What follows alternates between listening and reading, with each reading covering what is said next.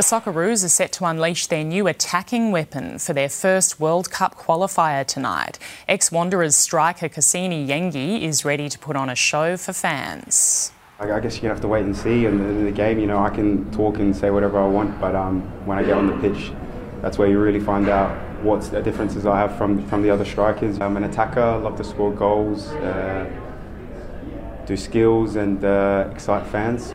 Yengi will take on Bangladesh in Melbourne, where coach Graham Arnold will become the most capped Australian men's coach.